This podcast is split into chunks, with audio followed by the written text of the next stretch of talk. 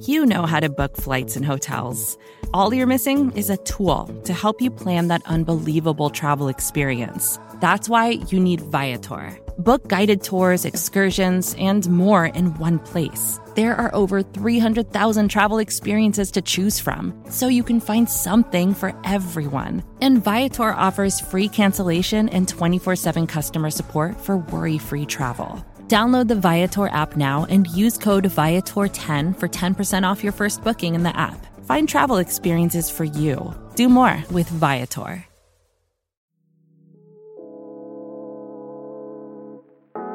Hi, this is Jim. And this is Max. Check out our podcast, The Step Over, the Liberty Ballers podcast network for all of your Sixers needs. Player analysis, game breakdowns, who would look coolest in a headband, and more. Subscribe to Liberty Ballers podcast feed on iTunes, Stitcher, Spotify, or wherever you get your favorite podcasts, and check out The Step Over, a podcast about Sixers basketball. Mostly.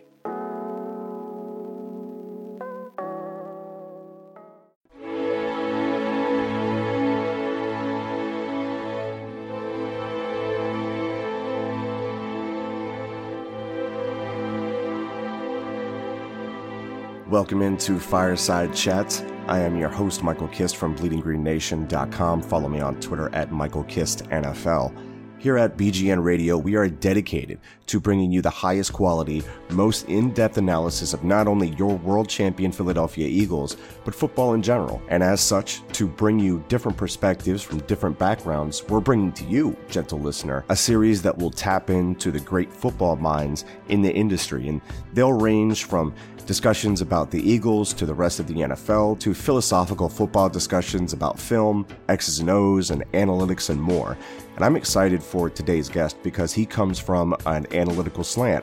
And if you follow and love the Eagles, you know that the Eagles have invested heavily in analytics and believe in their use when it comes to their decision-making in all aspects of their team. So to understand your team better, discussions like this one, the one I'm about to have with Aaron Schatz from Football Outsiders, are key to acquiring a deeper knowledge about the Eagles, and hopefully they bring to your attention some interesting trends and tidbits and facts for you to look out for on Sundays. So here we go. Fireside Chats, Episode one. And joining us today is the head of Football Outsiders, Aaron Schatz, football outsiders dot com, and follow him on Twitter at F O underscore A S C H A T Z. You won't regret it. Aaron, how you doing, brother? I am good. I am good. Actually, I wanted to start with a bit of a personal question, Aaron, if you don't mind. Uh, how did you get into doing analytics for a living at the level that you're doing it now? Because, you know, there was that question on Twitter where people listed like all their jobs before they got to what they were doing in journalism. Do you have something like that, or did you go straight into it from like college or something? Oh, I've done. I did a bunch of stuff before this. Uh, I was a radio disc jockey. Oh. That's what I was right out of college. And then after I got out of the radio business, I had a number of different jobs. I ended up in the internet industry. I worked for the old search engine Lycos, writing oh. a column called the Lycos fifty. It was sort of a pop culture roundup of what people were searching for online. And I started this as a side job.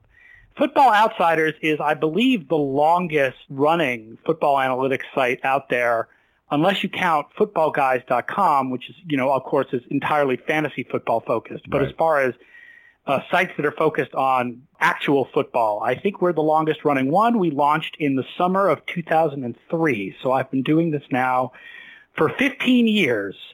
Uh, I was a Patriots fan who had questions about my team and was always a big Bill James fan and wondered why nobody was doing analytics for football the way they did for baseball. And mm. so I decided I was going to uh, count things out of box scores to answer the questions I had. And the first question was about why people talked about establishing the run, and the first article we ever did showed that the idea of establishing the run is nonsense, yeah. and golly, we're still fighting the same fight fifteen years later. But no, it's interesting. I don't have a statistics background. I've often joked that the dirty little secret of Football Outsiders that's not a secret is that I'm not really a trained statistician as much as I am a writer mm. who had questions and decided to use statistics to answer questions that I had, but that's the same thing that Bill James was when he got started. Mm. So it's just a, you know, you hear about similarities between me and Mel James, and I'm honored to be compared to him, But one of the comparisons is sort of the idea of writer first, statistician second. I love that. I love that. And like you said, we're still kind of fighting the same fight that, that you were fighting a long time ago today. And analytics has kind of been dragged along uh, very, very slowly. And you're starting to see some of the effects of it.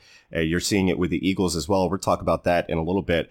Uh, I'll start with the, with the serious football talk by saying that I've only just recently myself, within the last year or so, really gotten into analytics. And it was somewhat born out of necessity. I'm not always in a spot where I can sit down and digest hours of film. I, I was I was trained as a film guy. Like, that's what I like to do. Uh, but the, the analytics are helpful in providing a full picture when you're doing a player's evaluation. Uh, it's great content during the season, helping you understand your team more. Uh, but also, this is the direction more forward-thinking teams are going. And covering the Eagles, who we'll talk about soon, it's also a necessity to understand analytics because they really believe in analytics. And part of my study this offseason has been resources like yours, not only the football outsiders dot com website, but the incredible Football Outsiders two thousand eighteen uh, Almanac, which is a must-have for any football fan wanting to know more about their team and current league trends, and really it's just packed with all kinds of great info. Aaron, can you go into what the Football Outsiders Almanac is trying to achieve and why it's a useful tool for fans to help them understand the game and their team better? Sure. Obviously, our guide with it, I think everybody can see, is something similar to the old Bill James baseball abstracts, something similar to the Baseball Prospectus books. In fact, the first four years that we did it, we actually had a contract with Prospectus, and the book was called Pro Football Prospectus. Oh, wow. So it's an almanac of where things are, looking backwards at last year and talking about how good teams were, why they were, you know, may have been better or worse than you think, and then looking forward to what things are going to Uh, are likely to be like next year. Obviously, in the analytics world, we deal in probabilities. You know, when you project that teams are going to finish a certain way in the standings, you're you're projecting probabilities. But we have a chapter on every team. It's got an essay, and then uh, it's got a bunch of stats from last year and comments about each of the units on the team. And then we have a whole section on fantasy football with projections for this year, stats from the last three years for all the quarterbacks, running backs, wide receivers, and tight ends. And I should also point out we also have a large college football section mm-hmm. where we give projections for the all one hundred thirty F B S teams and write-ups on the top fifty teams that we use. We have some college football stats with two guys who do advanced stats for college football and break things down and do projections there as well. The things that's kind of remarkable, you wouldn't think this because the players turn over every four years, but college football is more predictable than the N F L is hmm. because the same teams tend to recruit well year after year. So even though the players turn over, the same programs tend to dominate, whereas in the N F L, you see teams move up and down the standings much more. Yeah, that makes a lot of sense. Okay, so let's dig into some of the Eagles stuff here.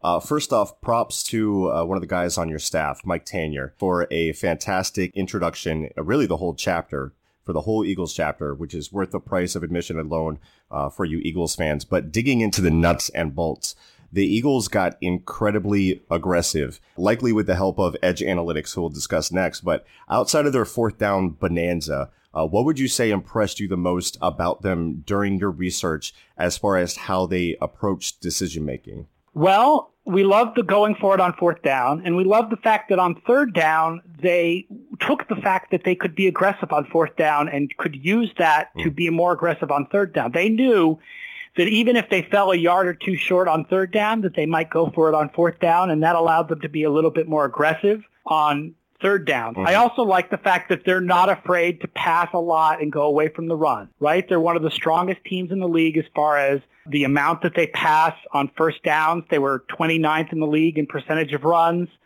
Uh, when they're behind in the second half, they're thirtieth. They know when to pass, mm-hmm. but at the same time, uh, they know when to run. In short yardage situations, they're one of the, the higher teams in, in terms of running. So that is really good. And then the other thing is, you know, we had been critical of, of Carson Wentz's first year because he was throwing short so much, right? One of the problems with Wentz the first year was the quote-unquote air yards problem, that he threw short so often.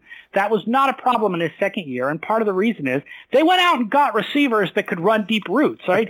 It's yeah. not Wentz's, it's not all... It, The the Wentz the, the criticism that we had of Wentz was less a criticism of Wentz and more a criticism of the Philadelphia offense and the sort of the bandwagon jumping with Wentz when he wasn't as good as a rookie as a lot of Philadelphia fans want to believe. Hmm. But it wasn't necessarily his fault. He didn't have the receivers to throw the ball down the field. They went out and got the receivers to throw the ball downfield. They fixed whatever was up with Nelson Aguilar's uh, mental state, and, and he was able to show his talent. And all of a sudden, Wentz is throwing the ball much more downfield in his second year, and that offense becomes really aggressive, both on fourth downs and when it comes to moving the ball down the field. I agree with you, Aaron. You know, it wasn't as good, especially when he when he first came out against the Browns and the Steelers, and uh, everything was great, and we were going to the Super Bowl right away, according according to a lot of people. Right. Uh, but yeah, there there was some of that as well. You had to take in. And uh, the flip of that is that we in the analytics community and some of the folks on my staff in particular were a little too strongly negative about a player like Wentz, forgetting that players develop yeah. between their first and second year. Yeah. And that, the, you know, the talent was there. There's a reason he went so high, and that you had to give him room to develop. And the same goes for, you know, other quarterbacks. Obviously, uh, Jared Goff yeah. took a massive step forward after his first year. And so I think in the future, what we have to remember is not to judge players after their rookie years as if improvement does not take place. Yeah, and that's an interesting thought, too, because mistakes were made on both sides. All right, so we're, that there's the olive branch there, Eagles fans. Aaron just put it out there. One note that I did make uh, about the Eagles chapter, there's a potential uh, for a statistical regression, uh, specifically on third and long, which we talked about, where they were just absolute gangbusters. I've also seen some analysts peg Carson Wentz for a regression in regard to his gigantic touchdown rate. What are your thoughts on the Eagles offense possibly regressing to the mean in two thousand eighteen, and what areas do you think those might happen if you do? Yeah, I think there's two really strong trends here. One is third downs, right? Third down sample sizes are smaller than first and second down sample sizes, but they're more important in terms of wins and losses. Third and long is the smallest sample size and really important. And they were the third best offense that we've ever tracked on third and long going back to nineteen eighty-six. Wow. That's pretty good. But they were only thirteenth in our ratings on first down and twentieth on second down. It's one of the biggest gaps of the last few years between a team's overall offensive rating and their third down rating. And when you have that, you tend to see regression the next year, even more regression than you would expect. You, you know, good offenses tend to regress a little bit, right, but you see more regression than just the normal amount. And then the other is red zone. They were phenomenal in the red zone, right? And um, sorry, it was uh, it's not third and long that they were third of, uh, third since nineteen eighty-six. It's red zone offense that they were uh, yes. red zone passing yeah. that they were the third best offense since nineteen eighty-six. They were phenomenal on third and long, too. I mean, they, they were just really good in these really important situations. But the problem is red zone performance doesn't carry over from year to year in the same level that performance across the whole field does. And so I think when we look at our projections for the upcoming year, we have Philadelphia's de- as offense as probably declining a little bit. We have their defense still really good, and therefore we have the whole team still near the top of our ratings. But their offense, there is a good chance for a decline here. Yeah, and I understand that. And in the red zone, too, I would argue uh, that the goal line running uh, is going to regress to the mean in a, in a positive way. So you might end up with a wash, maybe maybe a slight decline. It's really hard to keep. Yeah, they were twenty-sixth in red zone rushing D V O A. Oh, yeah. so, or, sorry, twenty-eighth in yeah. red zone rushing D V O A. So of all of the teams with the best, the twelve teams with the best passing D V O A, a D V O A is our main rating system. Mm-hmm. We take every single play, we give it a success rating based on the down and distance, and we compare it to other plays that are similar in situation and adjust for opponent. Of all the other teams with the best red zone passing game since nineteen eighty-six, they had by far the worst red zone running game. So yes, that is likely to regress in the other direction. Yeah, and you can see that with, with Jay Ajayi during the regular season. Didn't have any carries inside the five-yard line for his career. He's five for eleven in those situations. I believe Blunt was something like two for thirteen last year, so you may see them move the needle on that. Okay, the other note that I had, the aggressiveness index that you guys have. Uh, we all know how, uh, here in Philly, we call him Big Balls Doug. How does Big Balls Doug not end up number one on your aggressiveness data? He was number three, correct? He was number three for twenty seventeen. He's number two if you combine twenty sixteen and twenty seventeen, which I've done for a, a piece I'm writing for E S P N Magazine. Uh, he's behind Mike McCarthy from Green Bay there, which is really interesting because McCarthy is thought of as very conservative. But on fourth down, McCarthy's actually very aggressive. Where he's conservative is with the lead in the fourth quarter. He becomes ridiculously conservative.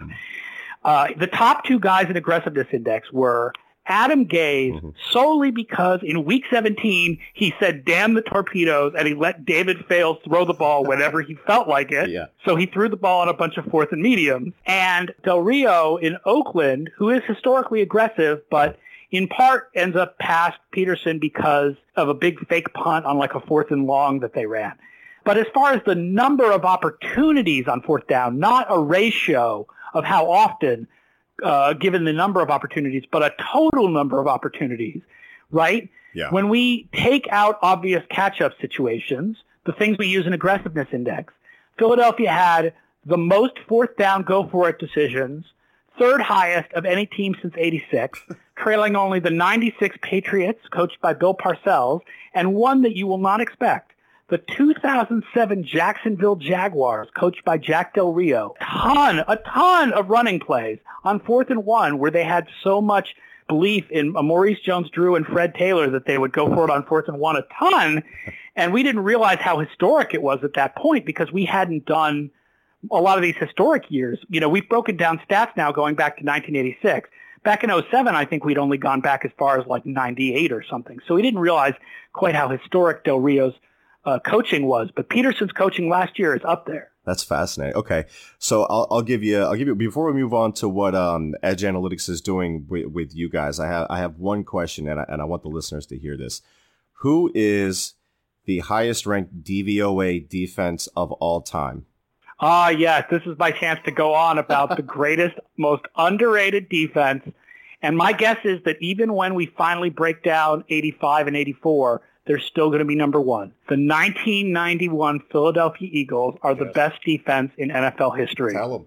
They were phenomenal. I don't remember the number as far as, like, it's something like three point one yards a play. It's absurd. Yeah. They're like, in, in D V O A, they're like eight or nine percentage points better than the nineteen eighty-six Bears, who are currently the number two best defense. Like I said, we haven't done nineteen eighty-five yet, but yeah. my feeling is that the eighty-six Bears defense will come out better than the eighty-five Bears defense. The eighty-five Bears, what made them so phenomenal was that they were a better all-around team than eighty-six. Hmm. Uh, but ninety-one, the Eagles, that team was just cursed because of the Cunningham injury in the first yeah. week of the season, and then they just ran the worst quarterbacks you could possibly imagine out there. And they go ten and six, and they miss the playoffs anyway. But that defense was just absurdly, ridiculously good. I just, I just wanted, to, I wanted to hear it out of your mouth. I've been, I've been citing that forever, and everyone, everyone just says it's nonsense. But I totally believe in it, Aaron. Some of it is, some of it is, is opponent adjustment too, because they shared not just a league, they shared a division with the best overall team we've ever measured. The number one team overall in D V O A, going back to nineteen eighty-six, is, is the nineteen ninety-one Washington Redskins. Yeah. They're in the top twenty for offense, defense, and special teams over the last thirty-two years. And so, and, and, and the Giants were a really good offense that year too. And the Eagles had to play those teams four times. Yeah. Yeah. I actually had an argument with a buddy of mine who's a Redskins fan about that. And I was talking about the defense, and we, we ended up shifting the topic to offense, and he brought that up. And I'm saying, well, if they're that good, and then the Eagles did this. Right. The problem is the Redskins were the best all around team right. that we've ever measured. Yeah. The Eagles were just so one dimensional. I mean, one dimensional oh, yeah. in defense. The defense was not one dimensional. The defense did everything a defense could possibly do, but their offense was so bad.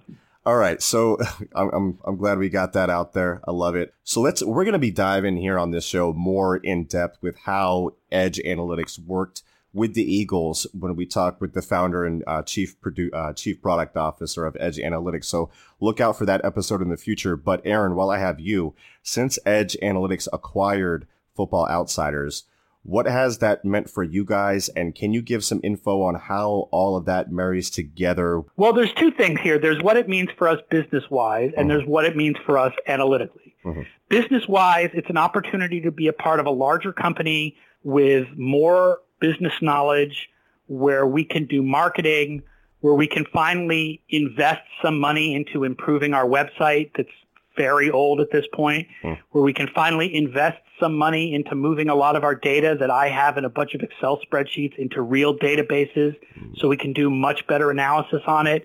freeing me up that I'm not running the business anymore to do more analytics and more writing. Nice. From an analytical perspective, the one thing that Football Outsiders has never really concentrated on is expected scoring analysis, mm.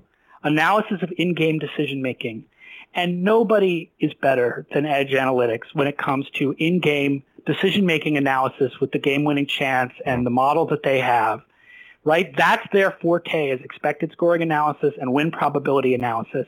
And so it's the perfect marriage where we have, you know, all the historical stats and the player ratings and the team ratings and the breaking down offensive lines and all the various things we do, but have never really, never really gotten into that kind of analysis that Edge Sports is so good at and that their model has been around for a while and that, that they've put together. So from that perspective, it's just a perfect complementary marriage. Yeah. And I was telling my boss about Edge Analytics and listening to some podcasts where they, where they had some of their guys on there, and they were explaining certain, you know, Eagles situations that were controversial or, you know, particularly ballsy, and telling him the information that Edge Analytics had that said that, like, those were the right decisions, and it kind of validated Doug in a way for being aggressive, even when they didn't necessarily work out, stuff that we as a fan base had argued about for months, like the, the fourth and eight against the New York Giants in week three that Doug caught hell for. Edge Analytics backed him up and said, no, the numbers work out, like he should have done that. Uh, so I can't wait to dig in, in more with that. And that is really excited that you guys can bring that into the fold. Uh, Aaron, man, thank you so much for, for joining us today. I got one last question for you, and we'll get you out of here. Let's say that your clone shows up on your doorstep right now. What are you doing? You putting it to work uh, in the data mines there? Are you killing him immediately? What's your move when your clone shows up out of nowhere? Wow, if there was two of me, I could get a lot more done. Yeah. Uh, I'm Do you probably trust your sending clone him, enough? Yeah, I'm a good guy. I, I'd, I'd be friendly with myself. I'm good to my brother. I'd probably be pretty good to my clone. I think he... I'd, He'd have to probably stay clean-shaven so people could tell us apart. Mm. Oh, so you're owning, you're putting it right out there. Like, this is my clone. Uh, he works with me. He's the clean-shaven one. I'm always going to have the beard. And you're never worried that, like, you're you're going to treat your clone well enough to where he's not just going to be working the data mines all day and he's going to, like, start to resent you. Is that kind of the situation? No, no. My God, I could write twice as much stuff. I could do twice as much research. There's all kinds of possibilities. See, yeah. I, that says a lot about you, and I think it says a lot about me, because I've often talked about if my clone showing up that I don't I don't trust him and I got to get rid of him before anybody finds out. We'll move on from that before I sound like a terrible, terrible person. Uh, again, I can't recommend the Football Outsiders website and almanac enough. I reference it daily. They're fantastic tools. Aaron, before you go, remind our gentle listeners where they can find all of your work. Right. Well, the almanac comes in in two uh, places, five hundred pages, tons of previews. You can either buy it as a P D F off of our website, football outsiders dot com, for twenty dollars, or you can buy the physical book copy from Amazon for twenty-eight ninety-five. And the advantage of the physical book is that it's really good for killing mosquitoes, because that sucker is thick. Uh, all of our other work at Football Outsiders, we have our fantasy football projections we call the Kubiak system. I called it that before Kubiak became a head coach, so I'm sort of stuck with it. It's uh, customizable to your league, updated throughout the preseason, and an Excel workbook. That costs twenty dollars. We have uh, premium subscriptions with things like a D V O A historical database, picks against the spread, charting data from our partners at Sports Info Solutions, weekly fantasy projections. You'll find all of that in the store at football outsiders dot com. But the big thing, the, the biggest thing we do is the almanac, and I hope folks will get it and read it and uh, enjoy the Eagles chapter, because you don't get a lot of books that are your team's colors because you won the Super Bowl. And the it. last few years, we have colored the book. The, the team that wins the Super Bowl gets their colors on the book. And so this year's book is Philadelphia Colors. He is Aaron Schatz of Football Outsiders. Follow him on Twitter at F O underscore A Schatz. Man, thank you for joining us. Hey, thanks for having me. And we are back. I hope you enjoyed listening to that discussion with Aaron as much as I enjoyed having it. Go pick yourself up a copy of the two thousand eighteen Football Outsiders Almanac. And while I have you, it would be a big help to the show if you supported us by going to iTunes or on whichever service you're listening to us on and leaving us five stars. Drop a line in the review. Let us know what you like or what you don't like. It really helps us get noticed and allows us to continue to bring you this content. That will do it for Fireside Chats Episode one here on B G N Radio. So with that, I'll bid you good day. And remember, we all we got, we all we need. Fly, Eagles, fly.